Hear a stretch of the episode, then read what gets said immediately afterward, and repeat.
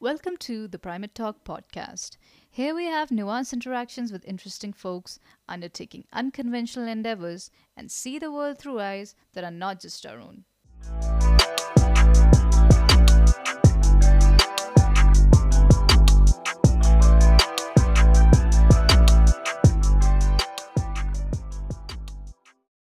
In the seventh episode of the Primate Talk podcast, we went beyond our friend circle and had a talk with Khaja Muhammad Omar, a freelance fitness trainer and nutrition consultant from the city of Hyderabad.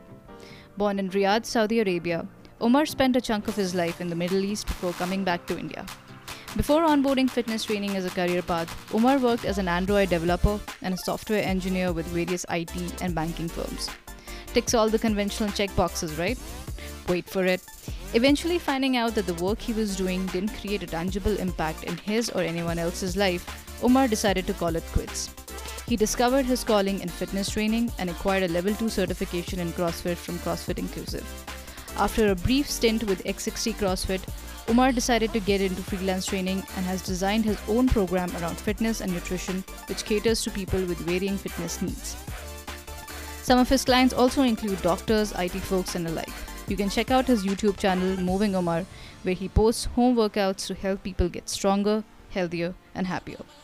Personally, talking with Omar for the first time last week, I could sense an air of curiosity and an unbridled energy about him.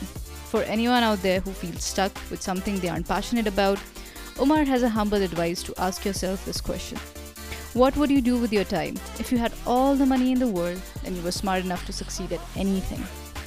I'll let that thought linger on.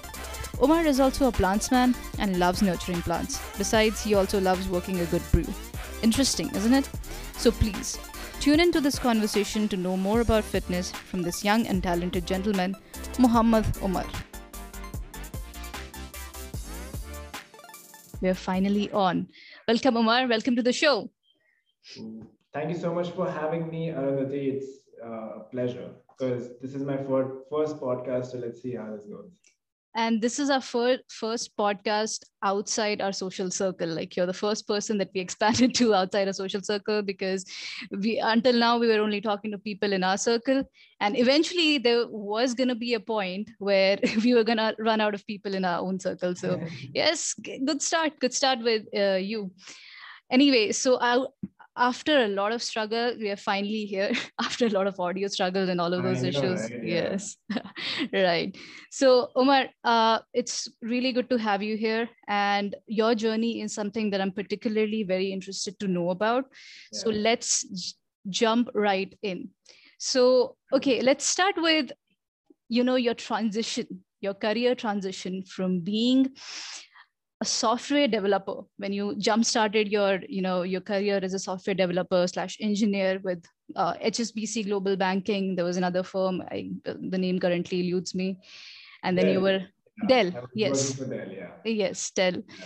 so i'm really curious to know how a person goes from being or having a very secure job or you know something that people aspire for they want to be software engineers and they want to be in the they want to be in a safe job how do you go from being that to a fitness uh, trainer to a nutrition consultant and all of that? So let's let's just uh, get into that a bit. So i feel um, everyone has this moment in their life uh, with whatever whatever career they're in currently and they, they always have this thing in their mind which always like uh, nags them constantly if uh, asking themselves what if they were doing something else? What if they were doing something they actually enjoy? And because of the responsibilities because of the money that they're making and the security aspect of it they never take a decision for themselves or they never make that change.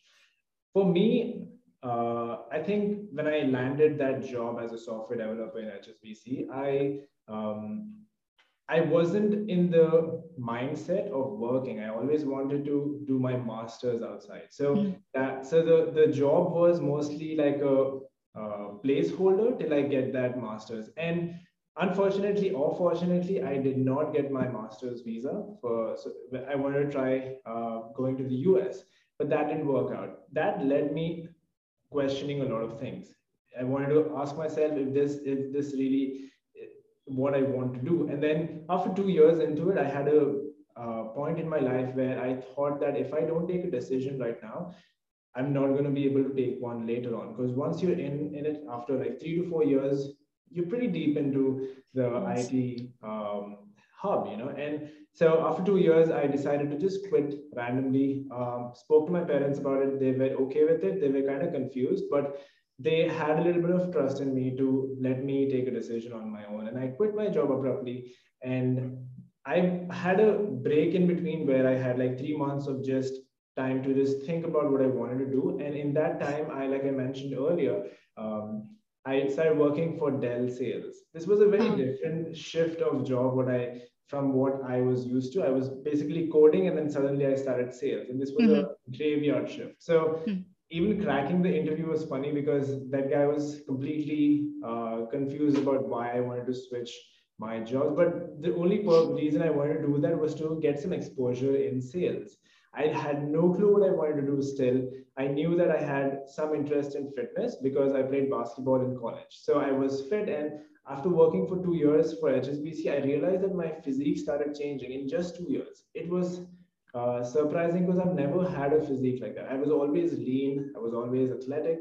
And then two years of having that nine to five job kind of like, and it's not nine to five, it's nine to six, more nine to seven sometimes. And yeah, so that was that turning point in my life where I wanted to like do something about it. And um, after even working for Dell for three months, I realized that that was the point where I knew for sure that I did not want to work for someone in a cubicle. So that is when I quit from Dell as well. And then I started working on my fitness, and that is how it started. I started training myself, learning, and then that kind of like shift that that's the whole shift that happened so okay you you quit your job you uh, you have three months or four months uh, to think about you know what you want to do. And you start or you start with fitness you you see that your body has changed completely with the kind of shift and the kind of uh, you know work schedule that you had. Yeah. now taking a leap or you know what prompted you to be like i want to be a fitness trainer because getting into fitness is a different thing being fit changing yourself. But then being like okay I, out of 100 options i want to be a fitness trainer what what led you to that was there a trigger trigger point or anything that oh, yeah, uh, absolutely. led you to take so, this decision during the time when i was completely free what i used to do was i enrolled myself at this gym it was a conventional gym there were no trainers over there uh, and I started training. I started working out all the routines that I used to do back in college. I would do calisthenics, like mostly mm-hmm. body weight training nothing to do with weights. And I, I don't know who um, and from where I got this habit of listening to podcasts from, but I started listening to Gary Vaynerchuk.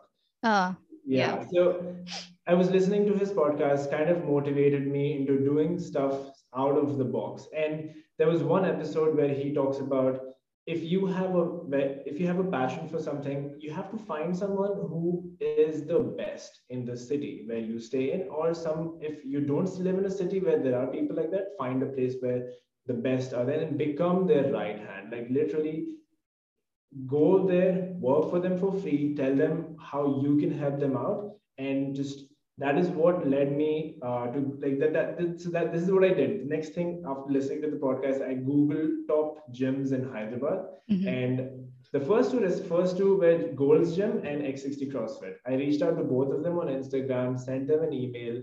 And gold's gym being like a more conventional gym and like a chain they didn't respond.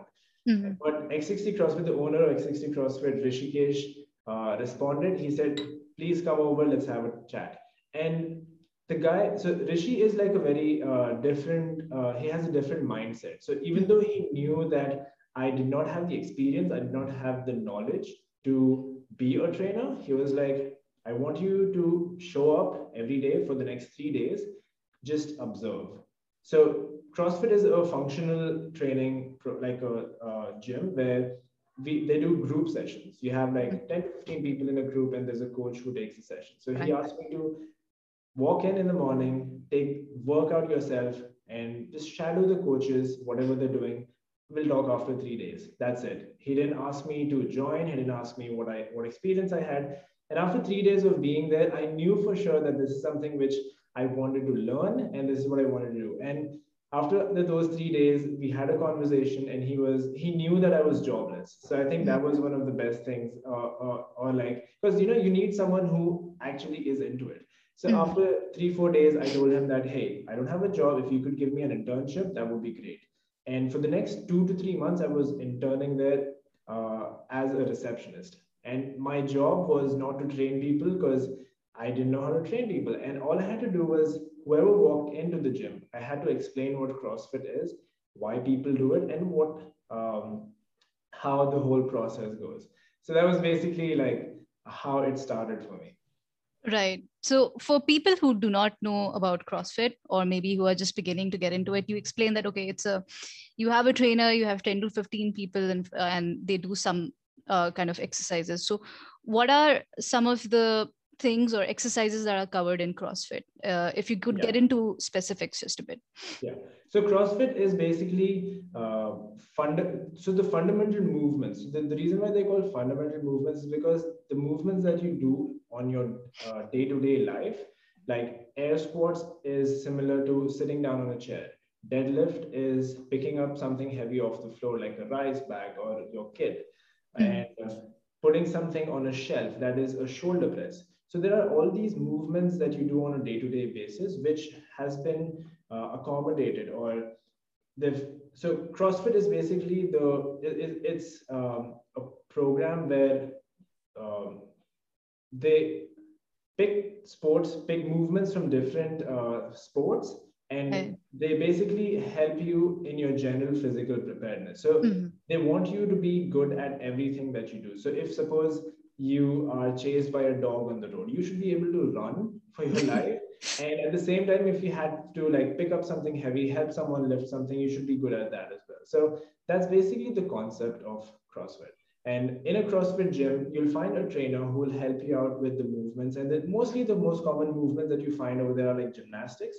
So in gymnastics, you have your air squats, pull-ups, push-ups, and weightlifting. And in weightlifting, you have powerlifting, which is your bench press, deadlift, and squat. Mm-hmm. And then you have Olympic lifts as well. So these are like different uh, sports where they pick up movements from, and then they create a workout program to make it interesting. Right right so is there any uh, is it uh, from what i hear it everyone can do it but is there a specific niche that it caters to is there a specific group of people that it caters to or it's just open for everyone it's so there's no that that's the best part about crossfit anybody can uh, just join the CrossFit gym and start training because mm-hmm. every exercise is scalable. So you might find when you enter the gym, you might find someone with about 10 years of experience training. He could be lifting 100 kgs on a back squat. But mm-hmm. for someone who's joining in for the first time, they start with just air squat or with the PVC. So PVC is like a simple, like lightweight, just to practice the movement. So the coach is experienced and they are certified in scaling movements down based on the individual. So that is the best part. So when while I was training at X60 CrossFit, I've had sessions where I had someone who was 45, 50 years old, and I had someone who were 17 years old as well. So they were like, right, like that was the like range of like you can find different people in a CrossFit gym so really no age bar there no. but in case uh, like there would be some different uh, difference in terms of people uh, for example so for someone who's above 50 whose body mobility has sort of decreased a bit and you know uh, there are problems in their joints and i hear a lot from my own family members yeah.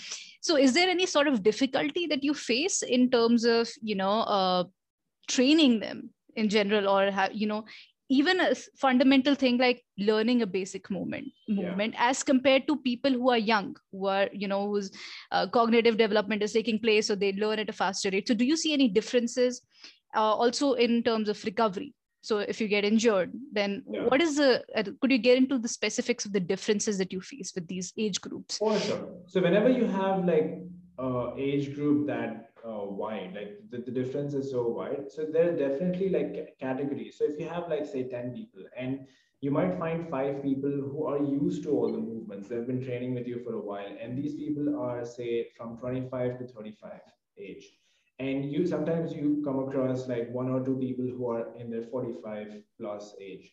And definitely their movement patterns will be way different from the when compared to others. But as a coach like this is what i was taught and how you scale things down is first you start with complete body weight exercises and the workout remains the same it's just the movement pattern and range of motion changes yeah. Mm-hmm. so if someone's doing an air squat by going below parallel so they start with just like half squats maybe just by going to parallel and see how their response is and scaling things down that way so that kind okay. of depends upon the coach and his ex- experience on how It right right so yeah this is this is one of the things that i didn't know about the crossfit program yeah. and this is quite interesting that you get everything you take everything and you scale it down according to people's needs and their you know yeah. age groups and their mobility or uh, sort of fitness uh, movement patterns I'm sorry yeah so that that is uh, something to really talk about or uh, even you know take up. So how so what are the categories? Okay i see one is crossfit. What is the alternative? Are there other categories to this or how how mostly, are the program? mostly like one session. There are no there, there are no categories as such. Mm-hmm. but if there's a beginner the, the the whole focus will be on the beginner. In the sense like they will get kind of like so there's a skill session in each class so before you even begin, there's a skill session where everyone is taught the skill once again. And based on how they are in their um, experience with fitness, they're kind of given that kind of attention during the training. And sometimes you'll have like a second coach in the class who will help you, who will help the people who are kind of like slow or learning a little bit. Okay. All right. That's that's just like a normal class. yeah. yeah. All right. So okay, let's just let's just go back to the basics, right? For people who are still thinking about onboarding onto fitness, and let's just go back and build a case for fitness. So, okay. you know, why should it be adopted, especially when increasing digitization is leading to mass adoption of work from home? The most of us are working from home. And what has done, what that has done is blurred the blurred the line between you know rest and work basically play a work and play right yeah. so that has sort of reduced those lines and now that could lead to a lot of problems in you know a lot of physical problems so as a trainer i covered these things with one of my friends in the earlier podcast but i want to learn from i want to know from a trainer mm-hmm. what first of all what are the problems that can happen if you just leave your body be and yeah. not have any movements in your day or not have any workout in your day what can happen.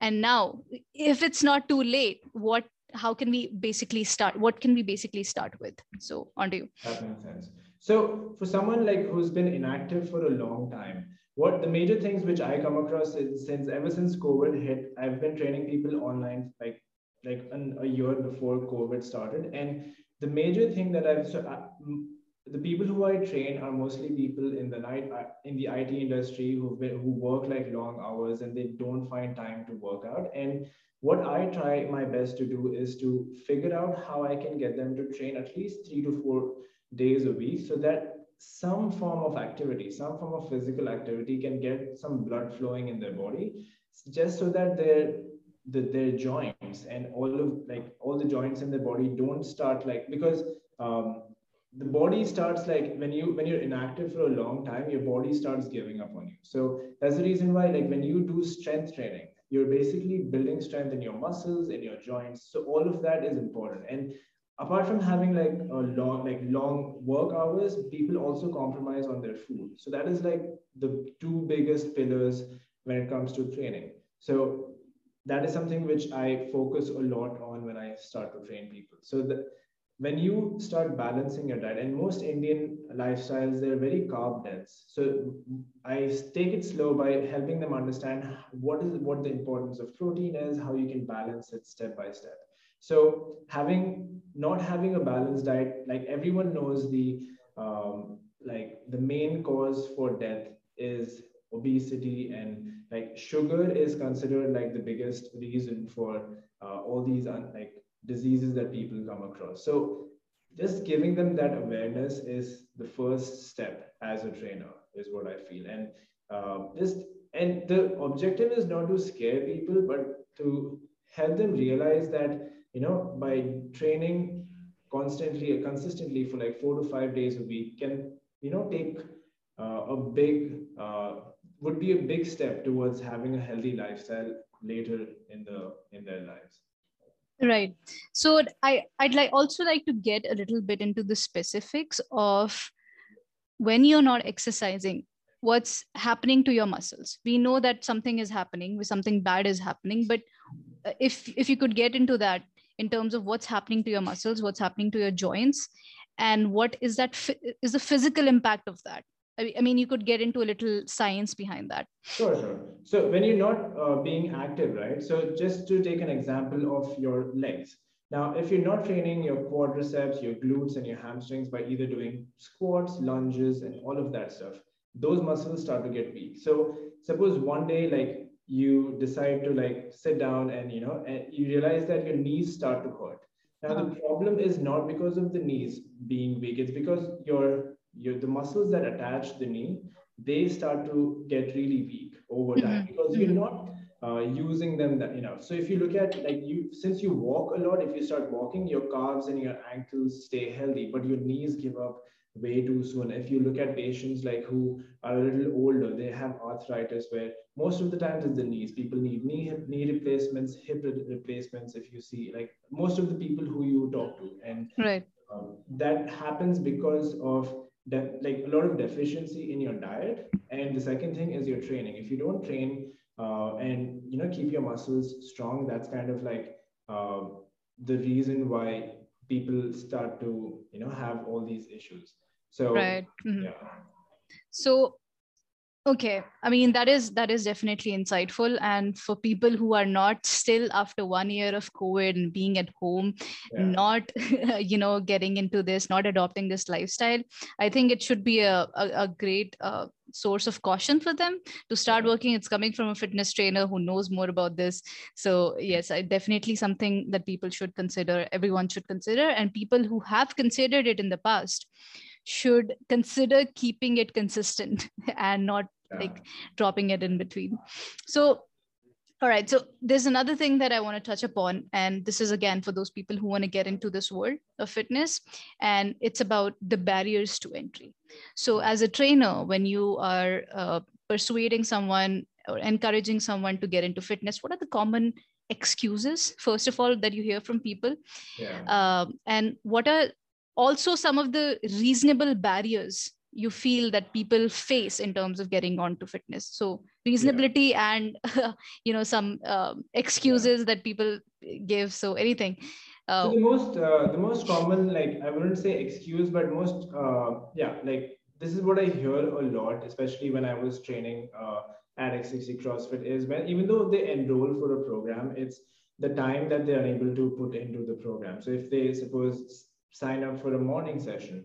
So they find reasons because obviously waking up in the morning is not the most easiest thing to do for most people. And yeah. um, the fact that they they feel like they need results instantaneously, like within 10, 15 days, is what holds them back from mm. you know, because this the, the the point that they've reached in their life where they had to like start training because either people told them that they're getting unhealthy or they look at themselves in the mirror and they realize that they need to start training that hasn't happened in the last 15 days.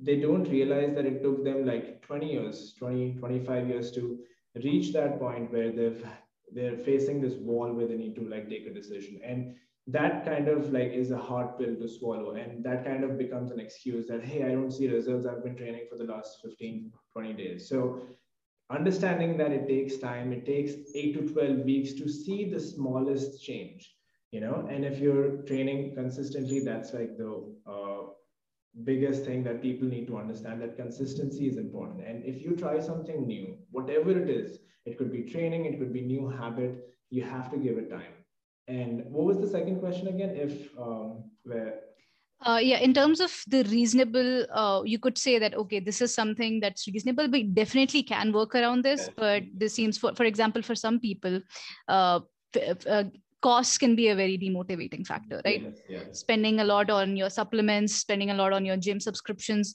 that can be a demotivating factor. And yeah. yes, I, I feel that that's reasonable. So how what's the work around that work around for that what how do you how do you convince people in that if that's the case absolutely so if let's talk about the money part if you have if you feel like the programs that you look into or you're interested in is expensive and but you have to get something done the simplest thing that you can start is by starting by walking. Yeah. You can take literally 15 minutes to start. And if you're an absolute beginner you can start with 15 minutes of walking. Every week you can add five minutes to your walking. And that walking could lead to jogging slowly. And you know building that up and eventually starting to run like say 250 meters where you feel comfortable with where you're at and you keep progressively adding whatever you've been doing so that is one thing. I would recommend you start with something which does not cost. There's no cost in like cycling. You don't have to pay any. If you can borrow a cycle from a friend you can start with cycling. If you can walk you can walk. Those are some things which you can do. Now the second thing is um, if you are someone who really wants to start but then you look at these gyms and then they charge say 7000 rupees per month but you have to go there 5 days a week but your work doesn't allow you to do that. It is absolutely fine to negotiate and ask for like two or three days of three days per week so that you know that okay if you start with one or two days even that is a big win because you're not used to training seven days a week you know? And starting with one day most people they, they want to jump into it too fast. They want they're like okay if i'm going to start i'm going to be like seven days a week i'm going to work out and if they miss one day they, they literally like beat themselves up for not doing it. So my biggest recommendation is to take it slow. Start with one day per week. If you're a complete beginner that'll be a big thing. Start next next week and start with two week two days per week. And that is the whole idea because this thing will take time. These habits will take time to build. So i would recommend if someone is like difficult to if there's someone who cannot motivate themselves that often find a partner and start training slow and steadily so yeah yes. are some things which i would recommend someone who genuinely wants to do it but because of barriers they you know can't do it. Yes. I feel they also get intimidated a bit by what's being hmm. done in a gym or what the you know the sort of picture that's shown on either instagram or on you know tv or any other place where you know they get intimidated by oh this is this what we have to do? I mean i can't do it. So they don't realize that the one who's doing it at that level started somewhere. They started from from essentially zero. And now yeah. they are able to do this. So that's the same journey. And i think making that easier or making that process look easier is you know all yeah, job of a trainer which yes uh, i think they should put their trust on. Uh, to the point of um, you know to the point of time right? When people say that they don't find the time. I mean i think you're a good person to talk to regarding that because you said that with your program you know your specific niche or the group of people that you train are these people who are really busy. So your doctors your it people it folks all of these people who are really busy. So if you can if you can carve out the time in their busy schedules if you can fit fitness into their schedules then i think uh, you know it's going to be a lot easier for other folks. So in terms of time uh, you know since you've been training such people uh, let's talk about that a bit. When people say they don't have time how do you do that with these folks who are really busy? So yeah. So there are two categories of people uh, so there are people who are highly motivated and they just need a program to follow. For them, mm-hmm. the program that I have is they train five days per week with Thursdays and Sundays as rest. And each session is no longer than 60 minutes. So you have a warm up, you have a strength workout, a conditioning workout, and then a cool down session. So the mm-hmm. strength workout consists of movements that are slower in pace with more rest, whereas your conditioning workout is going to be slightly faster in pace, which gets your heart rate up and builds your stamina. So that's a 60 minute session. For someone, if, if I'm working with someone who has very less time, they tell me, hey, Omar, I only have 30 minutes I can spend. And what do you have for me? So what I tell them is, okay, days when you have only 30 minutes, you do the warm up, you do two rounds of the strength workout, you do two rounds of the conditioning workout, do the cool down, you're done in 30 minutes. Or you you wake up in the morning you feel like you do you, you want to do a strength workout fine. Do the warm up do the strength workout and then you finish with the cool down. Similarly if you feel like getting a sweat in if you want to do a fast paced workout then skip the strength workout and then do the conditioning. And sometimes it is okay to miss the workout. I don't i do not give them a hard time for missing a workout because it is totally fine. Life happens. I miss workouts too. So just building that feeling in their heart that if they miss a workout it is not a fail. It's a it's still a win. Because this is what I, I learned recently is that even when you miss a workout ask yourself what is it that you did instead of the workout? Maybe you must have spent some time with your family. You know maybe you got some work done which got you an appreciation at work. So that is still considered as a win. Mm. you so that's like a big thing which i try to incorporate in people that it's not um, do or die. You know Yes. can slowly uh, get that into your routine so yeah that is what i would recommend and if if they if they still don't have time even 25 minutes 30 minutes i would ask them to go for a walk Mhm. you know take a break from work go for a 10 minute walk that is still more than enough you know to start something Right. So that's really interesting because what you're trying to essentially do is you're simplifying fitness for people who do not get the time, right? yes. And that is something very insightful to look at. Now, I would also like to get into, uh, you know, people who are really busy. And like you said, the the people, the kind of people that you're training. Now, is there a way that people can sort of incorporate those very basic movements into their entire routine for example if you're a busy person but you still go to the loo you still pee you still get up to Yeah. uh, you know uh, uh, get up and have a break so for example you put a you design some cues into Mhm. that and be like okay every time i'm going to pee i'm going to do a pull up right Ju- that's just an example maybe you don't have a pull up Yeah. bar but Yeah. that's just an example that makes sense yeah Yeah. so that that's something which is like a very good thing which you brought up because uh, there was a, i remember this one time where one of my clients she had a project that was due and she did not have even like five minutes to just spare for anything like Right. even food is something which she had in front of the desk so what i would tell her was set up a timer for like half an hour or one hour timer every one hour you you stand up and just do 10 air squats that's Mhm. it Mhm. you know because when you sit down for long hours like uh, there's a lot going on in your body you like your hips start to get really stiff your knees Ah. start to get stiff and just by standing up and doing air squats will help you pump blood to your lower body which will you know not only help you with like strength it will also help you with you know your mobility. So that is something which i would i would recommend like doing air squats. Now if you want to switch it up if you know that your entire week is going to be busy you can alternate with between upper body and lower body. So say monday you're working on your squats you're working on your lunges. Tuesday you could do something upper body. You could do you could do push-ups. You could do pull-ups like you mentioned. Day three you could do skipping. If you have a jump rope every one hour give yourself like 100 skips you know and similarly you could pick thursday as a core day. You could do crunches every one hour. So that if you build it up so suppose if you're working for eight hours and then you just do 10 sit-ups every hour that's 80 sit-ups at the end of the day. So Right. that's that's the whole um, magic or like beauty about compounding. You just like keep on yeah. Yeah, no wonder it's a seventh wonder of uh, eighth wonder, seventh wonder, uh, Yeah. compounding of yeah. Yes.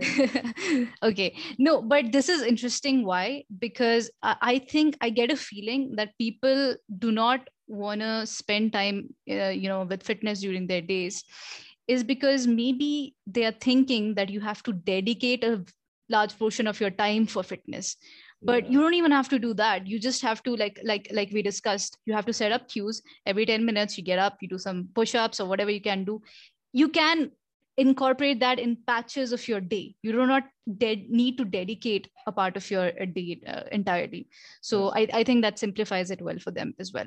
Yeah. right. So uh, so this was about time. The other thing was about um, the other thing was about costs maybe right? So we discussed about that at length. Now if someone wants to set up a small their own personal gym at their home what is the basic equipment that is not that costly you know uh, some basic equipment that's powerful yet not costly that they can buy maybe and they can you know start with that? Maybe maybe that yeah. That, that's beautiful that you brought that because ever since like COVID hit, like it's been a year and a half since we Yes. had to like, stay indoors. Yeah. Even I've switched my workouts to indoor workouts because uh, I've been training at the gym for three years now, and imagine like it's it's like a big shift.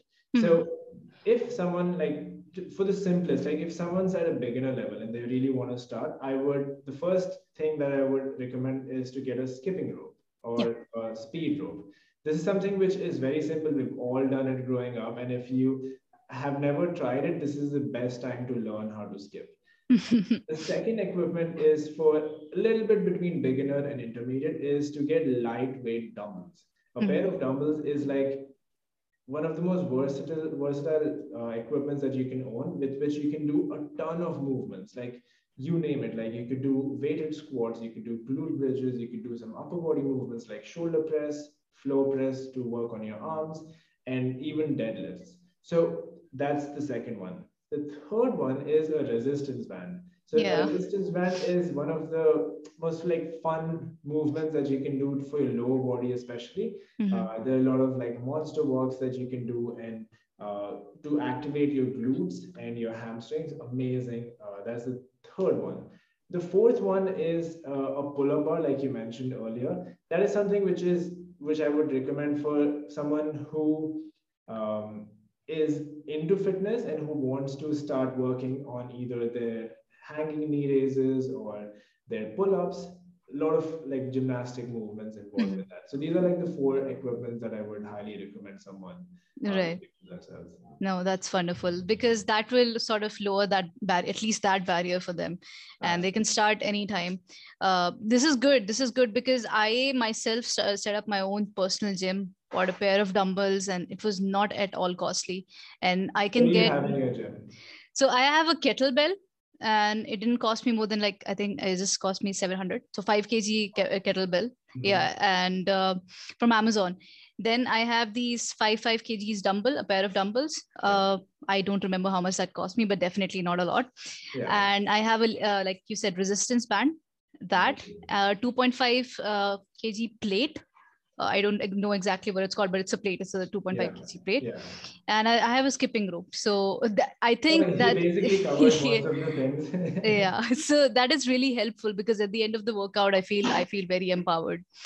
So yeah, yeah and it was not at all costly. I bought them at the spaces of at several spaces of time, but then definitely that really uh, like, didn't really simulating equipment yes instead of like most people they do this i've seen people do this during the lockdown, they invest everything into uh, equipment and then they have this beautiful home gym, but then they end up like feeling demotivated because they're not training. You know? yeah. They're not used to training. So I feel like taking it slow, like, okay, maybe starting with a pair of dumbbells. Okay. Yeah. Working out for at least two weeks with that and then feeling confident that, okay, I'm doing good. Then investing in another one, you know? Yes. Slow can also be like a really good motivate, motivating factor that was really helpful actually. And it didn't even cost me much. So i think everyone can do that. So it's it's not really rocket science but you yeah. just need to know what works for you the best. And then you need to know what when can you or when you can adjust it or you know buy something according to your budget without like totally taking it yeah, off. So that's that's a very interesting discussion on like how people can actually uh, you know work around or do a workaround around these problems that people usually face is one yeah. your cost your time. And third that i would like, like to get into is like okay someone could have all of these. They do, do not face a problem with cost. They do not face a problem with time the motivation levels or to just to get them to do it even yeah. when they're having everything. So let's let's get it, get into that a bit. So this is what i recommend someone who has everything but they lack motivation is a to either find a partner who they can mm. rely on, someone who they feel comfortable with. That okay, if because sometimes it's easy, like everyone goes through this, like you, it's easy to convince yourself not to do something. But if there's someone else involved, if you are the pers- person who feels like really anxious when you have to let someone else down, you push yourself a little more. It's kind of um, and if it's your friend it works really well. And they both you guys motivate each other. Second thing which i would recommend is getting a coach. Because most of the time what happens is if you have a full blown like you have a good equipment like you have all the equipment you have the um, time it's always good to have a program. Someone who you can uh, who can keep you accountable you know to see because sometimes if like i've always had a teacher for everything new i learned. And that person was someone who I looked up to, someone who I didn't want to let down. So that feeling can really help you motivate and like and if you have the right coach who motivates you in the right way encourages you the right way and it just makes you feel even better you know? Mm-hmm, mm-hmm. yeah. So that is something which i think is a good right. that's no that's definitely there. I, and i can vouch for that because you know uh, for me specifically whenever i used to go to the gym with my brother i i use, i was like yes every day we, i would be really excited. And when so, there's someone with you you you know you feel like you feel more encouraged to get out there. Yeah. But when you're alone sometimes you can just you know and even when you tr- sometimes you know give yourself excuses for like for some particular day for some reason you don't want to go there the other person can definitely be like no you just have to get up. We promised to each other. Yeah, so no that's that's that's very interesting now all right i think we have covered barriers to entry and thank you omar. Like th- this was really insightful discussion on barriers to entry. So people out there there's nothing that's stopping you. Yeah. yeah get started. Anyway so now let's move on to you're also a nutrition consultant right? Yeah. So okay let's let's begin by discussing a bit about the role of nutrition in optimizing for fitness right so uh, you know for example you could get a bit into uh, the role of macro and micronutrients into you know your fitness uh, uh, your meal plan or whatever that is i'm Yeah. sorry i do not know the exact words Yeah. uh, but could you get into that a bit Oh yeah, for sure. So like I mentioned, like uh, there are four pillars which I would say, or like three pillars which are really important for you to have like a healthy lifestyle. The first one is movement, which we spoke about in depth. The second thing is nutrition, making sure that your food, which I'll get into a little more depth uh, later on. The third one is like your stress and sleep. I kind of consider them like both Right. So you need to have a good balance with mo- like these four things in order for you to see change there, there are most times where i've seen people work out really well seven days or like five six days a week but then they either fall short on either of these other pillars. Like they either they eat don't eat really well they kind of overcompensate with what they eat. And you know sometimes they're eating well they're working out well but then they have a lot of stress with work. Hmm. sleep well. So Right. that also affects negatively like with your progress.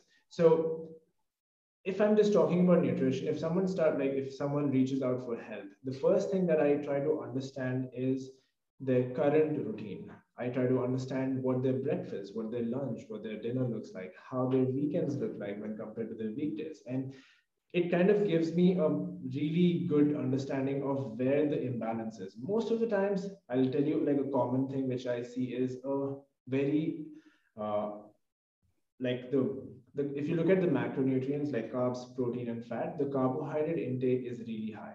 You hmm. know, because of the work that you have, they kind of eat only like rice, roti. As Indians, that can that's kind of Yeah. simple here. So helping them understand that okay, you can start with adding one protein source in each meal of yours. That could be a good start. And in a perfect world, having like a balanced plate would look like okay, you know, you have about 40% carbohydrates, 30% protein, and 30% fat. But I don't expect them to understand that from day one. What I try to help them out is okay, can you start tracking your food in order to understand that okay, so, suppose if you came to me and then you your goal was to just lose weight, nothing else. So the only thing that can help you lose weight is to stay in a calorie deficit. Now, uh-huh. the, the first step that I help you with is to start tracking your food. So I use MyFitnessPal, which is like a very recognized app to track food, track your calories. So whatever you eat, you weigh it, and then you add it on MyFitnessPal. And the and end of the day, it'll tell you how many calories you consume. So if you had to consume 1500 calories, you have so if like your daily uh, energy expenditure is 1500 in order for you to lose weight you'll have to be in a calorie deficit so that'll be around 1200 to 1300 ah okay on a consistent basis so that is priority number one to track your food priority number two is to get your protein in your food. So making sure that you increase your protein slowly and steadily because i know people are not used to eating protein uh, so helping them understand what food sources are the best fit for them. It's very it's very fun it's interesting because nowadays you hear like nutritionists and people who have worked with nutritionists they give them diet charts. Diet charts is something which has like uh, like it doesn't work most of the time because for if suppose a trainer is used to giving a certain diet plan this is uh, not even like if suppose someone's used to eating like an indian lifestyle like a south indian kind of a uh, meal throughout the day. And the trainer if they recommend something western that kind of happens most of the time. Mm. grilled chicken sorted vegetables and very, they look healthy on paper but that's not natural to that particular person who is trying to lose weight. Right. So understanding what their lifestyle is and even if you're suppose for breakfast you have a lot of idlis and dosas it is okay to continue eating that as long as you slowly step by step help them understand okay even though you're eating idli, maybe you can add an egg. Maybe you could add some of the other protein source to begin with,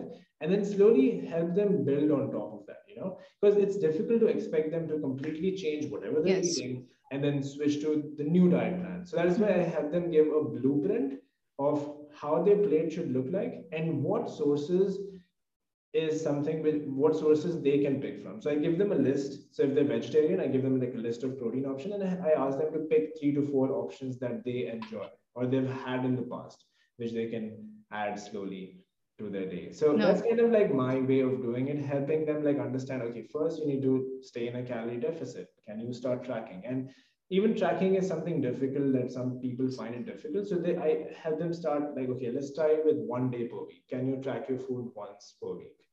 and like right. taking it mm-hmm. from yeah. mm-hmm. okay no that, that is a very systematic systematic approach because getting people to change everything in one go in one day yeah it's not ideal. First of all you have to sort of acquaint them and acclimatize them to the new yeah. process very slowly and then over the time you'll see that there are going to be a lot of results. So that is definitely there. But one thing that i wanted to get uh, talk uh, a, a, bit more was on carbs right? People say carbs are bad. And uh, you know people think that that is not to be taken at all. I've, uh, trust me i've seen i've heard a lot of people talking about carbs in a bad way. I but i feel like carbs are important uh, you know in certain scenarios. Um, and now for example if you take it excessively one of the things that i want to get into is what is happening to your body when you're taking carbs and what's what's what is the harm that it's doing to your body. So i've heard somewhere basically like blood glucose fluctuation that can lead to a lot of problems. So yeah. things of that nature could you get into why carbs are harmful in that way? And second what is the importance of carb? Where should carbs where should actually our intake uh, be high right? Yeah. Yeah, yeah, all of those things. So like the, like even i've heard a lot of people shame carbohydrates a lot. Yes. And, you know it kind of like becomes a part of their marketing strategy. For someone mm. who's trying to sell their product or service they kind of like pick one thing which people can get on board with easily. That is why they either shame carbohydrates sometimes you find them shaming fats even though those are not like really like 100% true the reason why people like would do that you know shame carbohydrates is because yes when you eat a lot of carbohydrates like you mentioned the glucose level in your body goes up. Mm-hmm. and that is the source of energy in your body. If your body does not spend that kind of energy that is stored as fat in your in your body in like very loose terms. Simple terms yeah. in simple terms. But if if you do not consume carbs on the other side of the spectrum you find yourself with very less energy. You don't have the energy to get your work done. You don't have energy to walk around or play with your kids. You basically are starving yourself from carbohydrates and like those that you basically like holding yourself back from the main energy source that your body needs. So finding a balance in between that is what is what basically I try to teach people. You know, not to go towards the extremes like keto diet is something which you also hear a lot about which is a wonderful diet. Like if somebody wants to try keto diet i definitely like would be like definitely going to give it a shot. But it is something which is an extreme diet something which you would try if so this is this is what i was reading about. And uh, keto diet is uh, is uh, practiced by doctors for mm. cancer patients. That is a very effective um, diet, which helps them um, you know with the whole process so you don't normal people like us who go to who have a nine to nine to five job you just have who just want to like have a healthy lifestyle they don't have to um, practice extreme methods if you just start with Hmm. balancing your diet to begin with instead of having extreme carbohydrates balancing it with right amount of protein and fat that would be a good place to start Yeah. Right. No, that's that's definitely there. Um, yeah, for all those people who sh- who've been shaving carbohydrates, shame on you. learn learn the facts. Get your fa- facts straight. yeah Right. Uh, okay. So one of the the other thing that is also talked a lot about is how sugar is ultimate poison. Essentially, that's what they related to, equate it with. So uh, salt and sugar. That's what a lot of people have started talking about, and their role in your health or health issues. Yeah So could you get into that also a little bit? Yeah. So uh, with sugar, right?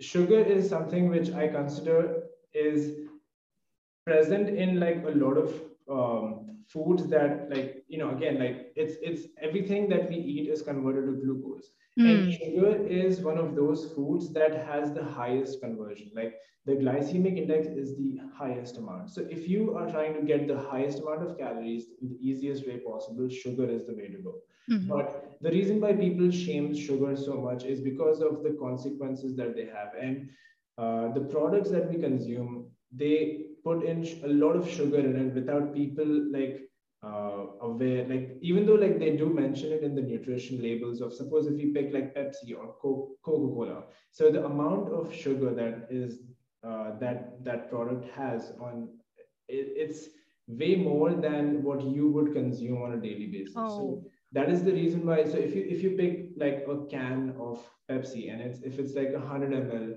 uh, can 25 grams of it 25 ml is just sugar so that's close to like four to six uh, teaspoons of sugar Mhm. uh, approximately so the reason why people like even i recommend you know cutting down sugar as much as possible in your diet is because it is it is something which you know first of all bumps up your calories significantly and it, it's also not that great for your health you know Mhm. like that's the, the sugar is like the leading cause for like obesity and all your heart related diseases. So instead of like so this is what i tell people who are you know used to eating a lot of sugar instead of cutting it completely start with a like more uh, achievable goal like cutting it by half or like slowly reducing it to a point where you're not consuming direct sugar or refined sugar. You could start with like fruits. You can have fruits. This is what this is basically i do like this three to one method so for someone who's trying to get started so three is basically three bottles of water per day two bowl uh, two fruits a day and uh, one bowl of salad. So this is so for someone who's like really busy someone who does not have the time to do anything you can start with like these three things that would be the best. And sugar is like you mentioned like that um, that's the whole uh, point of you know cutting down sugar so that you can slowly build better habits towards uh, achieving your goal Right, right. And and the second one was salts. They have there seems to be a lot of uh, hate towards salt as well. Yeah. So what is that all about? So the main uh, reason why people like they again like they shame salt is because of the sodium content. Uh-huh. So so th- the only reason is that when you eat a lot of sodium, right? Like it holds a lot of water weight in your body. Yep. So that that also like uh, helps you like feel that you're heavier, uh, and that kind of like he- like stops people from like uh, feeling good about themselves or even like they they anything that anything in moderation is like the best way to go even for sodium Yes, yes. And I'm sure that we can get into a lot of detail on that, but uh, let's just uh, keep the scope of the discussion to basics for now so that people don't get intimidated by this talk. They can definitely start with something achievable and um, something simple to start with. Mhm. Um, all right. So one of the the other stuff that is very important, like you mentioned, was besides your nutrition, besides your movement, is your uh, you know rest and recovery. yeah And uh, so rest and recovery, I would want to get into the role of warm up, cool down, uh, and sleep. In you know uh, what is the role of these three things in an effective training program?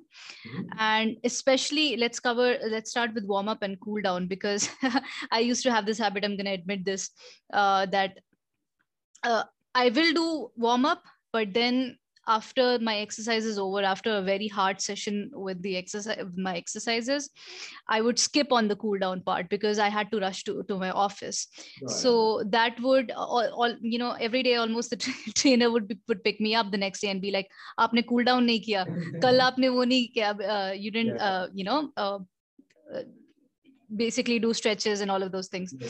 so I want you to emphasize on that as well because I have faced problems with that. But I want you to yeah. emphasize as a trainer on the role of these two things yeah. uh, in your um, exercise program. So, so warm up is something which, uh, like you mentioned, right? People like take it for granted because it's it's kind of a boring part of the workout. Like the workout is like something. Okay, you're lifting weights. That's kind of the interesting part. But warm up is something that takes time. It takes mm.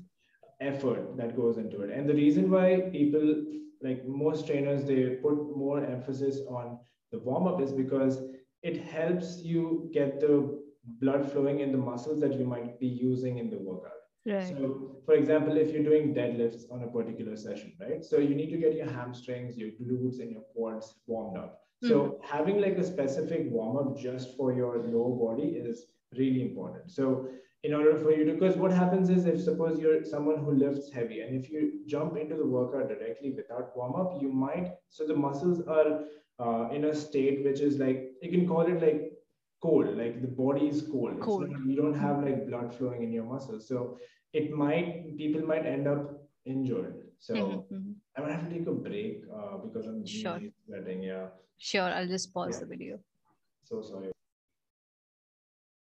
off you go yeah.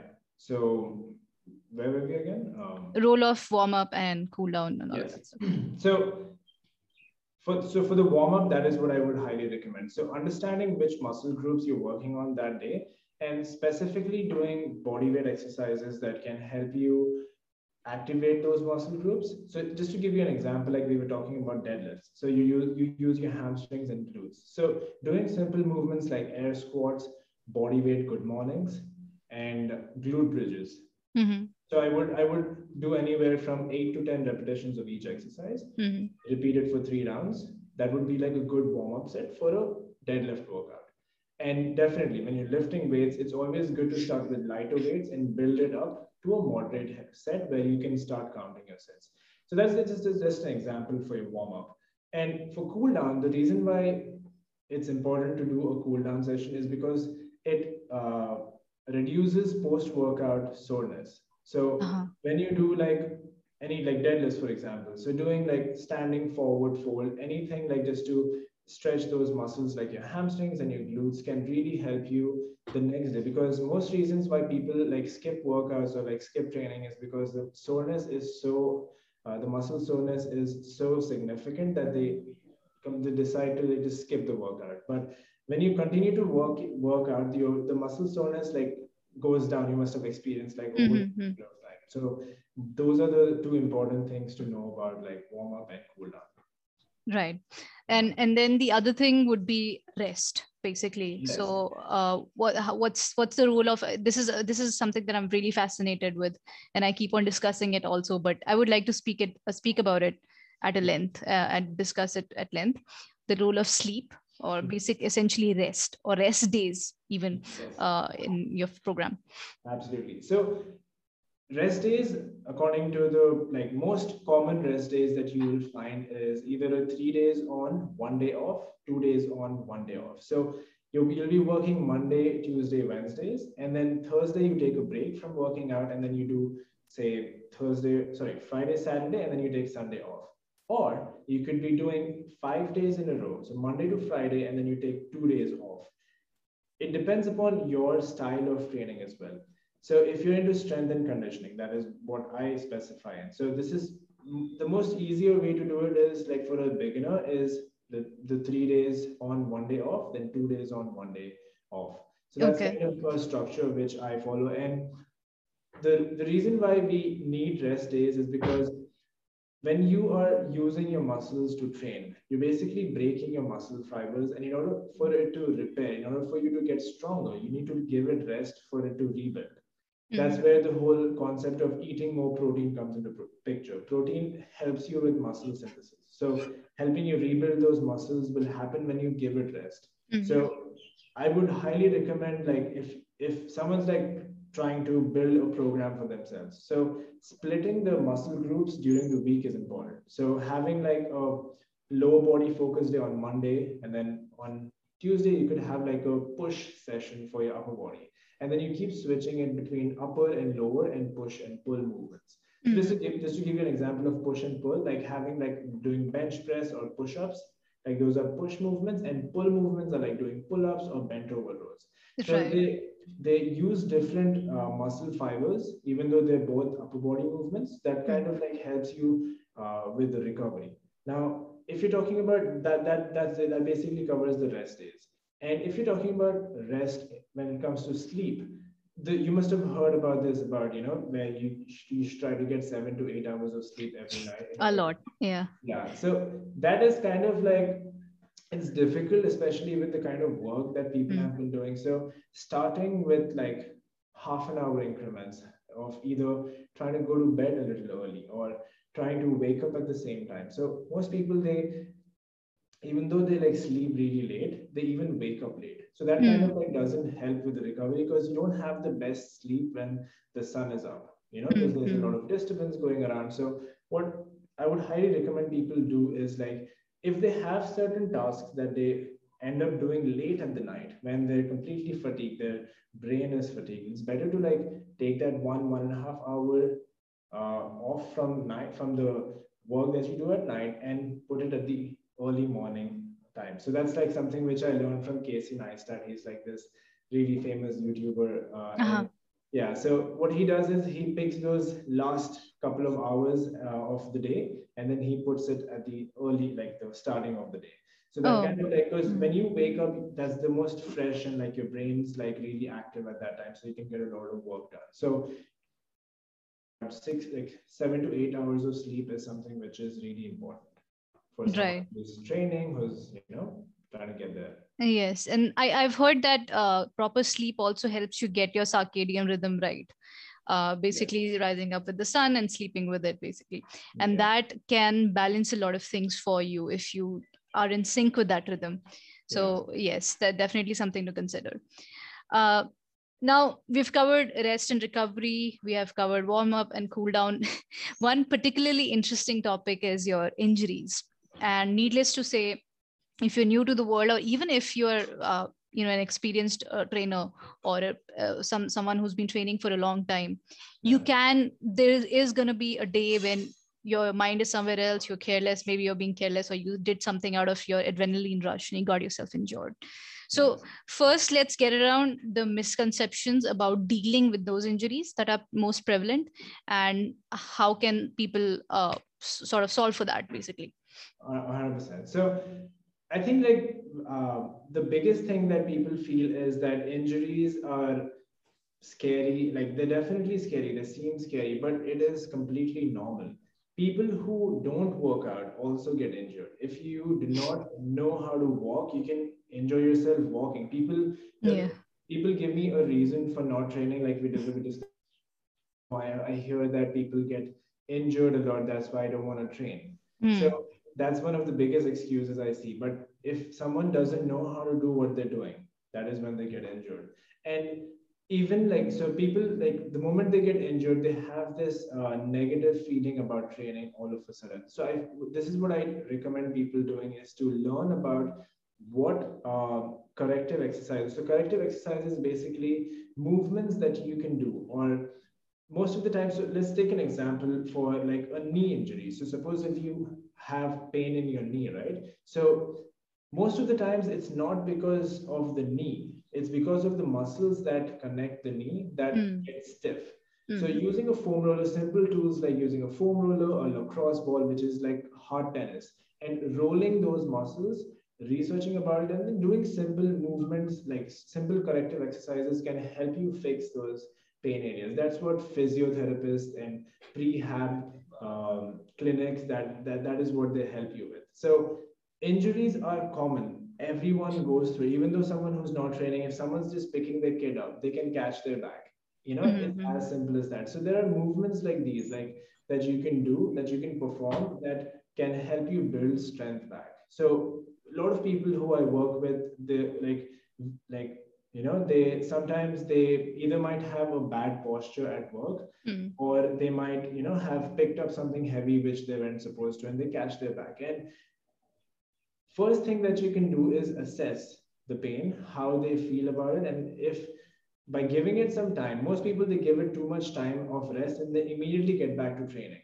Yes. where they left off and then they again hurt themselves. So what i would personally recommend is starting slow. If suppose you hurt your lower body i would start training your upper body. You don't have to stop training completely. You can start Hmm. doing movements that um, do not hurt that particular muscle group. So if air squats and lunges are really painful when you when you do them like for the knees i would recommend starting with good mornings. And something that doesn't really push that push the knee you can do monster walks like we discussed about like resist with resistance bands so there are a lot of movements that you can do uh, which can help you build those muscles um, by not hurting those knees hurting those muscle groups uh, further. So I would definitely recommend, you know, starting with that. So it's first thing is like, yeah, you got to consult someone who is a specialist, reach out to a physiotherapist instead of like, you know, immediately, you know, trying to fix it yourself or, you know, yeah, something like that. So basically, assessing the degree of the injury Yeah. and uh, reaching out to someone and sort of go for these corrective exercises.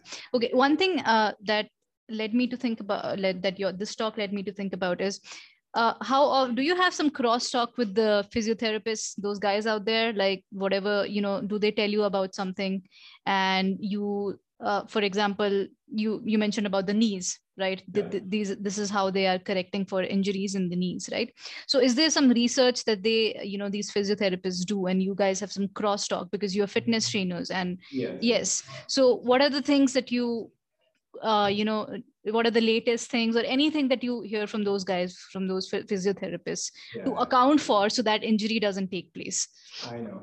So the, the most common things that I come across is knee and back pain. You know, Uh-huh.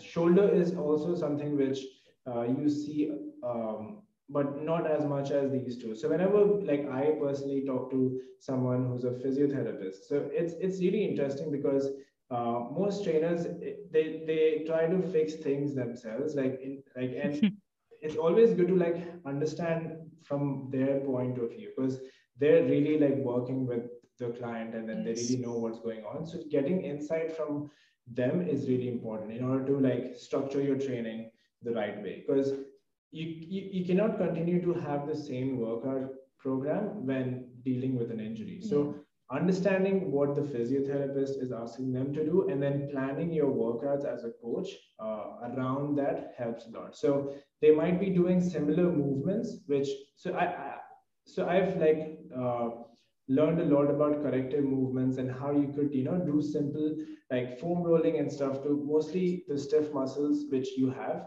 But that is something which is uh, if someone's a client and right now because we're like we're doing remote training it's always good for them to do it in person with a physiotherapist you know? So yeah so I- as a trainer i would recommend like getting like like talking to them in person understanding what muscles that they're working on and see how you could continue to train like without affecting those muscles in particular so that you can continue your training. So this is what i did once where i hurt my back. I started focusing mostly on my upper body strength. A lot Mhm. of gymnastics try to stay away from weights uh, like not lifting heavy weights because that might affect the training for my back you know Yes, I have heard that back injuries and knee injuries are especially really hard to get out of. And these uh, knee injuries in particular, I heard because I, uh, I like I said in a, one of our earlier calls, I told you about how I had some problem with my knee yeah. uh, when I was involved in my own sport. And that knee, when I when I started researching around that problem, that ACL tear or whatever that was, uh, I started hearing a lot about well you uh, consult someone but the best thing is the thing is that it can stay on for life. And uh, it could stay on for life. So yes these are very uh, you know dif- difficult things. And if someone a trainer who's you know is not talking with the physiotherapist out there who's really on who really working on ground then i think it can be a little tad bit challenging for the for the person who's getting trained. Because yeah. uh, you try to give something or give them some info that you are not really sure about you're Yeah. trying to just like give them suggestions but those don't really work and you end up just worsening the problems for them. So yeah i think there should be crosstalk between and that's what i wanted to know like is there some crosstalk Yeah. between those guys and Yeah. you guys? So yeah. that's very interesting. Um so this is one. Uh, uh, injuries is one. Is there is there anything else about the world of injuries that people if you were to summarize because this is important yeah exercising and stuff okay they can do but injuries is something that you want to generally avoid so like on a very prescriptive basis if two three points you could just summarize for people and be like hey Mm, Yeah. So first, I would like. Uh, so there's there's a very uh, interesting concept. So it has been proven. Um, so the moment you hurt yourself, the first thing that people do and have been doing for the longest time is ice themselves. You know. ice. So yeah, so that that reduces your inflammation, inflammation in your body. And I, I was reading an article which basically proved that theory false because when you hurt yourself and then you see that your body is getting inflamed, it's it's uh, is the body's defense mechanism to like um, keep that mu- like muscle or like joint to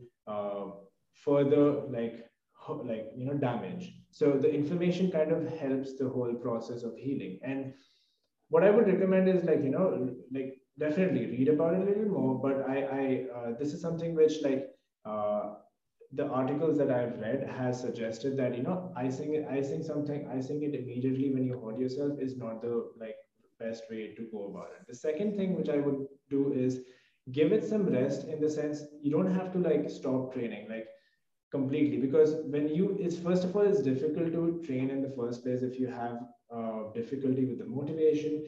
So if you like hurt yourself if you hurt your knee or something you that, doesn't mean you cannot train other muscle groups other uh, body parts just to keep you going you know? And assess like if it if you're able to do other movements without pain then i would highly recommend like continuing and making sure that you check it check your injury with someone who is you know qualified for that particular um, injury.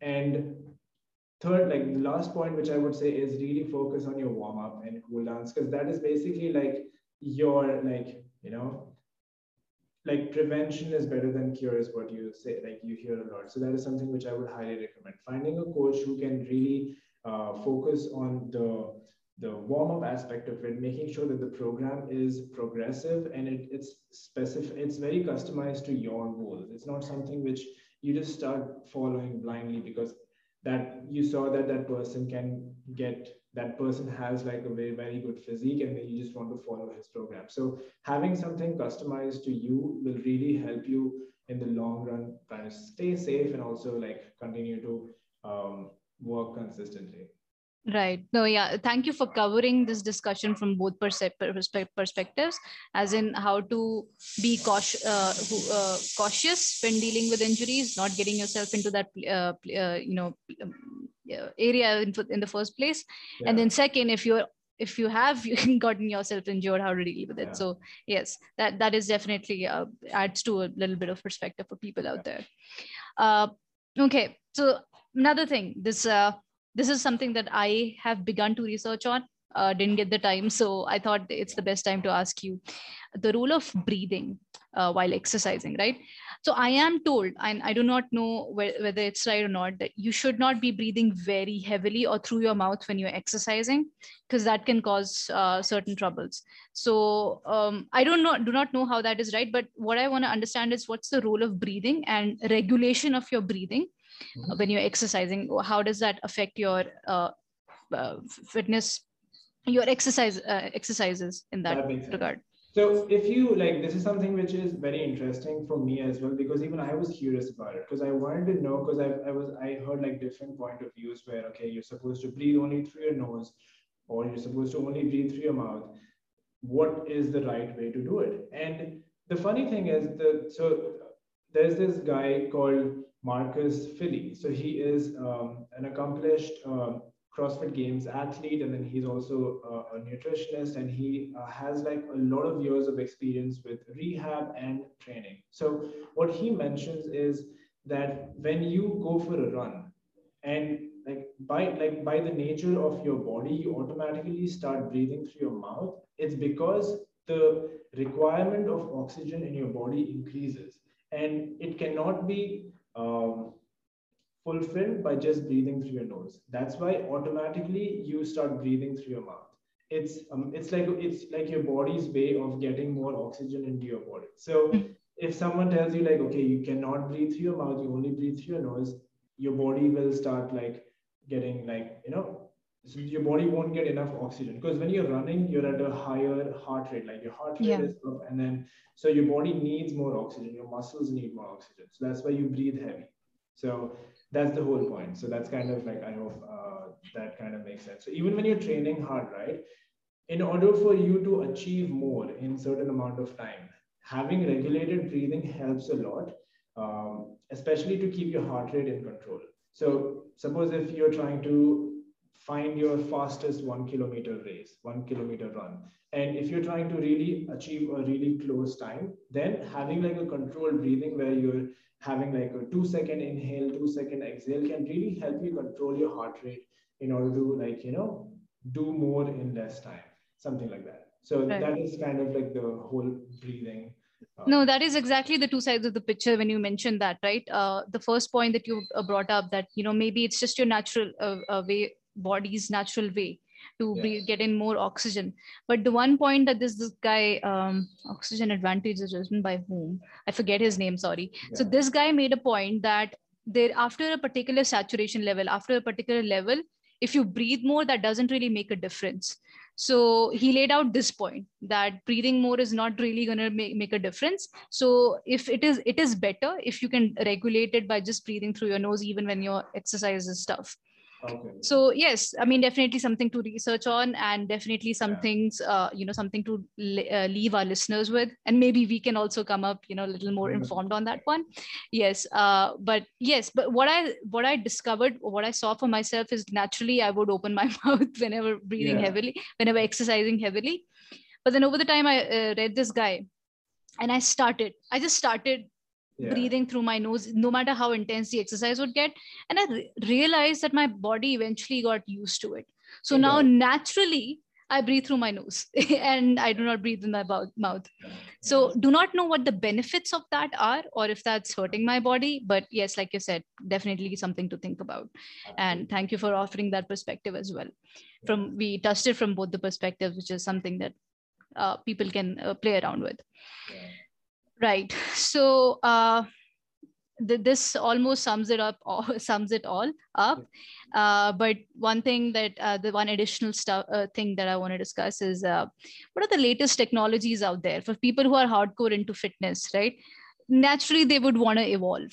They would be like, okay, what are the contraptions or what are the machine what is the machinery that i can put onto my body so for example I was going through a YouTube channel and you had done a review of this Compex wireless 2.0 uh, machinery. Yeah. So tell us, uh, even though it was two, it was two years ago, but tell us a bit about this and little about any you know technologies that you know out there in the market that people can who have money can you know yeah. buy.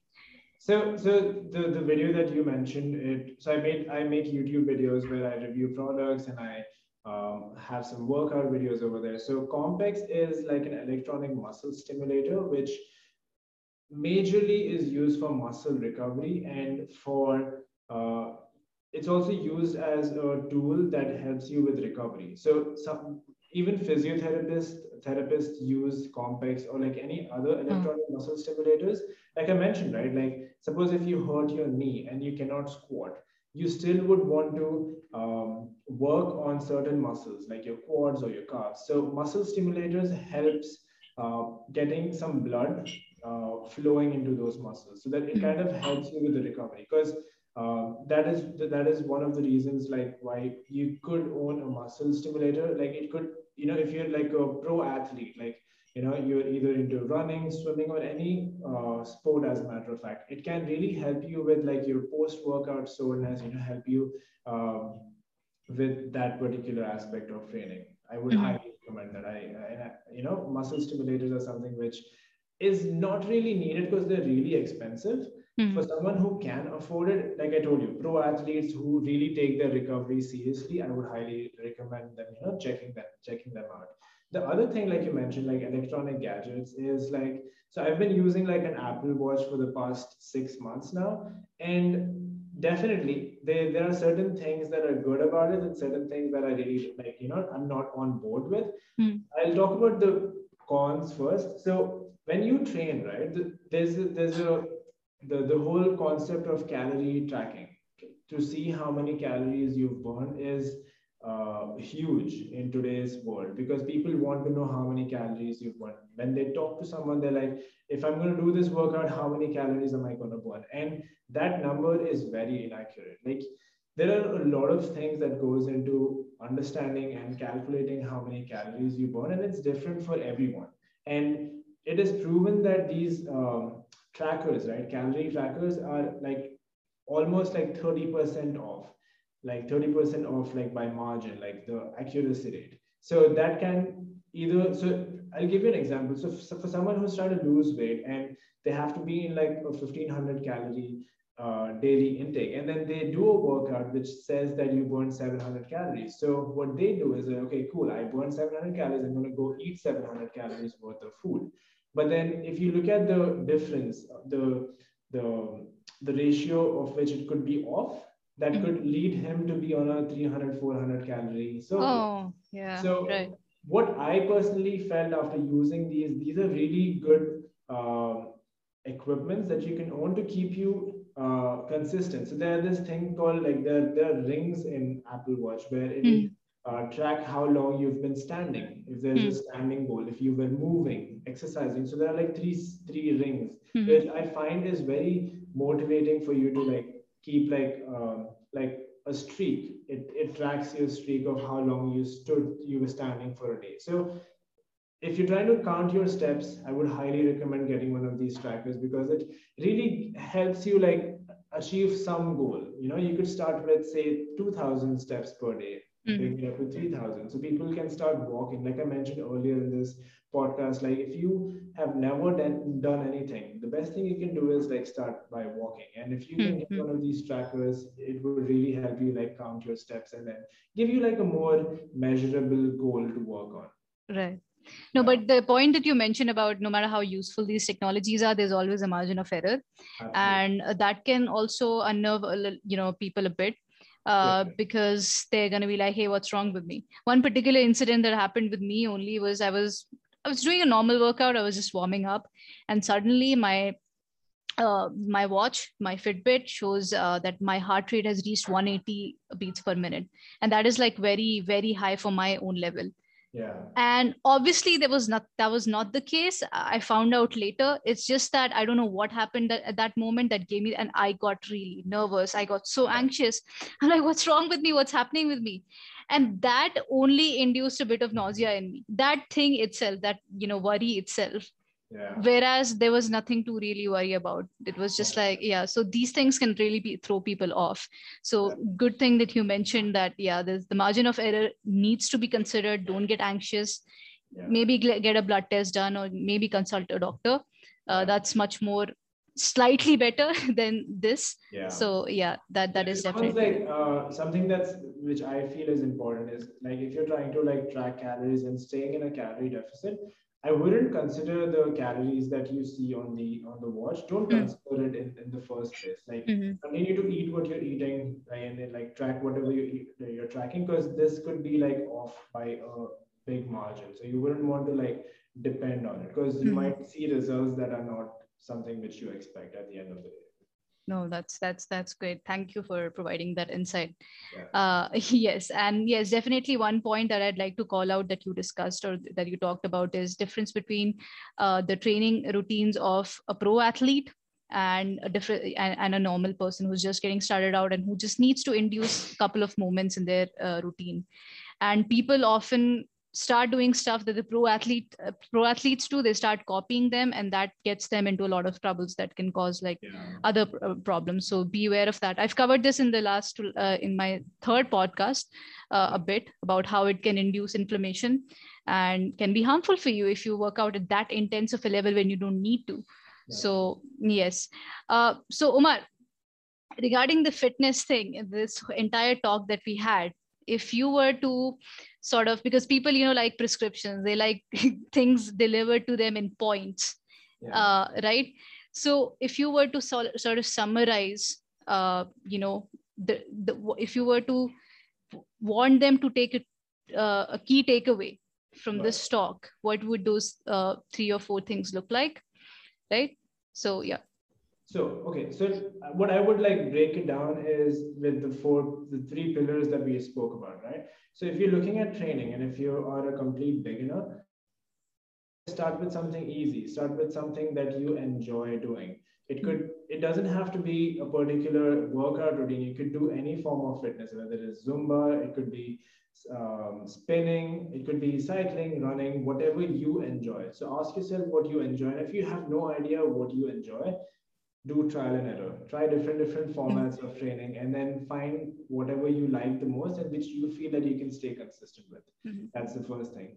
Second thing when it comes to nutrition ask yourself if like i would recommend knowing a little bit about macronutrients and micronutrients like learn what carbs protein and fat are which food sources have those particular macros and try to achieve balance in your diet. So most of the times people end up being in a very high calorie, like they eat a lot of calorie dense foods, like sorry, carbohydrate dense foods. So try to have balance, trying to start with like balancing your protein and you know getting your fat and your vegetables in place. Starting, continue eating whatever you're eating. Just try to um, find some balance by you know either bringing the carbohydrates down, increasing the protein. So having a balanced diet helps a lot. And with sleep and stress, you know definitely there are certain things that are under your control certain things that are not work stress is something you cannot control Yes. what you can control is maybe you know trying to go to bed early or trying mm. to you know give yourself that six to eight hour sleeping window and making sure that you're not uh stressed like missing out on sleep because when you don't sleep well your nutrition your workouts get affected so that's the one thing which i would kind of like summarize it. So start slow, start somewhere, and if you find yourself completely confused, find someone who can help you out. So te- like a teacher is always def- a good place to start because if you're uh, if you're busy, if you cannot program your own workouts, find someone who can help you with that, help you with your nutrition. Right, right. Uh, also, uh, you ha- you are a freelancer in the world of fitness, right? You have your yeah. own programs. Uh, talk a little bit about that and what is something uh, unique that you're trying to offer through your program program. So, so i've been uh, training people for over four years now and uh, over the past two years i've uh, started like my own um, business where i i wouldn't call it like so basically i became a freelance trainer. So i train people uh, with like helping them with their customized workouts and give them like a nutrition program that they can stick to you know? And both of these things are customized to that particular individual. So like we were talking about people having different professions different mm-hmm. um, lifestyles and having a workout program specific to them helps a lot. So that is what i do. I uh, talk to them personally. I design a program that they can stick to, whether it is, you know, if they have equipment, if they don't have equipment, if they have access to a full gym, anything, uh, whatever equipments they have available, I design workouts around that. And um, yeah, even with your nutrition, everyone has a different challenge that they're having. So most there, I've had people who um, had knowledge about everything. They even had experience tracking calories, but they hit a plateau. So, mm-hmm. in order for me to understand why they hit a plateau, was something which I helped them out with. Mm-hmm. So, it turned out that they were consuming more fat foods, which was actually getting them on a calorie surplus. That's the reason why they wouldn't, they weren't like losing weight. So, customizing it, talking to them in person, understanding what their challenge is, that is what basically like I uh, help them out with. So yeah that's that's so basically you make fitness achievable for people achievable. and which is the need of the hour also because uh, with the increased digit- digitization like i mentioned uh, there is a complete influx of so much information onto the digital landscape and people the one most common thing that you know before this podcast i was trying to gauge uh, the kind of things that i can ask you through people so yeah. one thing that i uh, you know came across a lot of like heard a lot from people was you know we do not know where to start from because it's so complex out there. There's so much information out there. A very few people are doing a good job at condensing the, that information and making fitness achievable yeah. which i believe you're trying to do uh, with your program. And th- this is what makes it unique in a sense that people are not doing. People are just inundated with so much information. Yeah. and yes so we need more people like you who can condense this and make it more achievable more, make it more doable so that people can live sustainable lives sustainably healthy lives. Yeah. so that is that is definitely Thank wonderful so much for saying that, that means yes. Uh, a little bit about your personal life. Uh, you also I, I in the last two three stories i've been i've been noticing that you have you are a plants man. You love plants and i can see it in your background as well. So yeah. i've had this uh, obsession with plants like about six months ago. So my mom mm-hmm. has like she's she also has a uh, you I, I, think you can call it a hobby so uh-huh. i started like uh, reading about it and see what plants you could actually keep at your place without killing them easily so uh-huh. uh, yeah so that, that that's one of the things that i feel like has made me like a better person because you have to understand uh, even with plants like there's so much that goes into it about the how much water you're supposed to take what kind of soil that you're supposed to use mm-hmm. so and like it changes the way your apartment looks like it gives you a much because i live by myself so it's always fun to like uh, have something that you can take care of so right. i've been doing that and I'm, I'm also like you know, I love like coffee, the whole process of making yes. coffee. Uh-huh. And uh, yeah, if you follow me on, on Instagram, you'll feel you'll see a lot of like videos of me making coffee, you know, mm-hmm. uh, buying new plants all the time. So that's kind of like. right if i'm not doing fitness yeah you can see me making coffee or buying plants yeah. that was yeah. that was really interesting and i would like to get into you know personally i would like to get into uh, that a bit myself yeah. but i think yes we have had a pretty long comprehensive and uh, interesting conversation around fitness and this is something that uh, you know omar has omar has already uh, listed out everything for you he has already told uh, you know spoken a lot about this so where can people find you, Omar? So you can, so the, I'm mostly active on Instagram. So you can find me, uh, so this is my username. It's moving underscore Omar. So it's M-O-B-I-N-G underscore O-M-E-R. So that's right. my Instagram handle. So yeah, you can uh, reach me out over there. And if you have any questions regarding like how to start training, or if you would just want to get on a call with me, trying to understand and talk about what is it that you're struggling in struggling with and how i could you know maybe give you either suggestions or if you're like you know direct you to the right way or to the right person i would love to do that so yeah Thank you. Thank you so much for that, Omar. I really hope more and more people get onboarded onto your fitness program or fitness in general. And I, it was really lovely to have you. And it was lovely to know you uh, because it's only last week that we uh, had a chat with each other and, you know, yeah uh, came to know about a little, a little about each other. So really nice having you on the podcast. I'm sure you're going to add a lot of value. having me and inviting yes. me to be a part of the podcast, and it was really like fun because this was my first podcast, and I'm really happy I did it. Yes, true indeed. So all right, see you, man. You. Goodbye, everybody. Goodbye.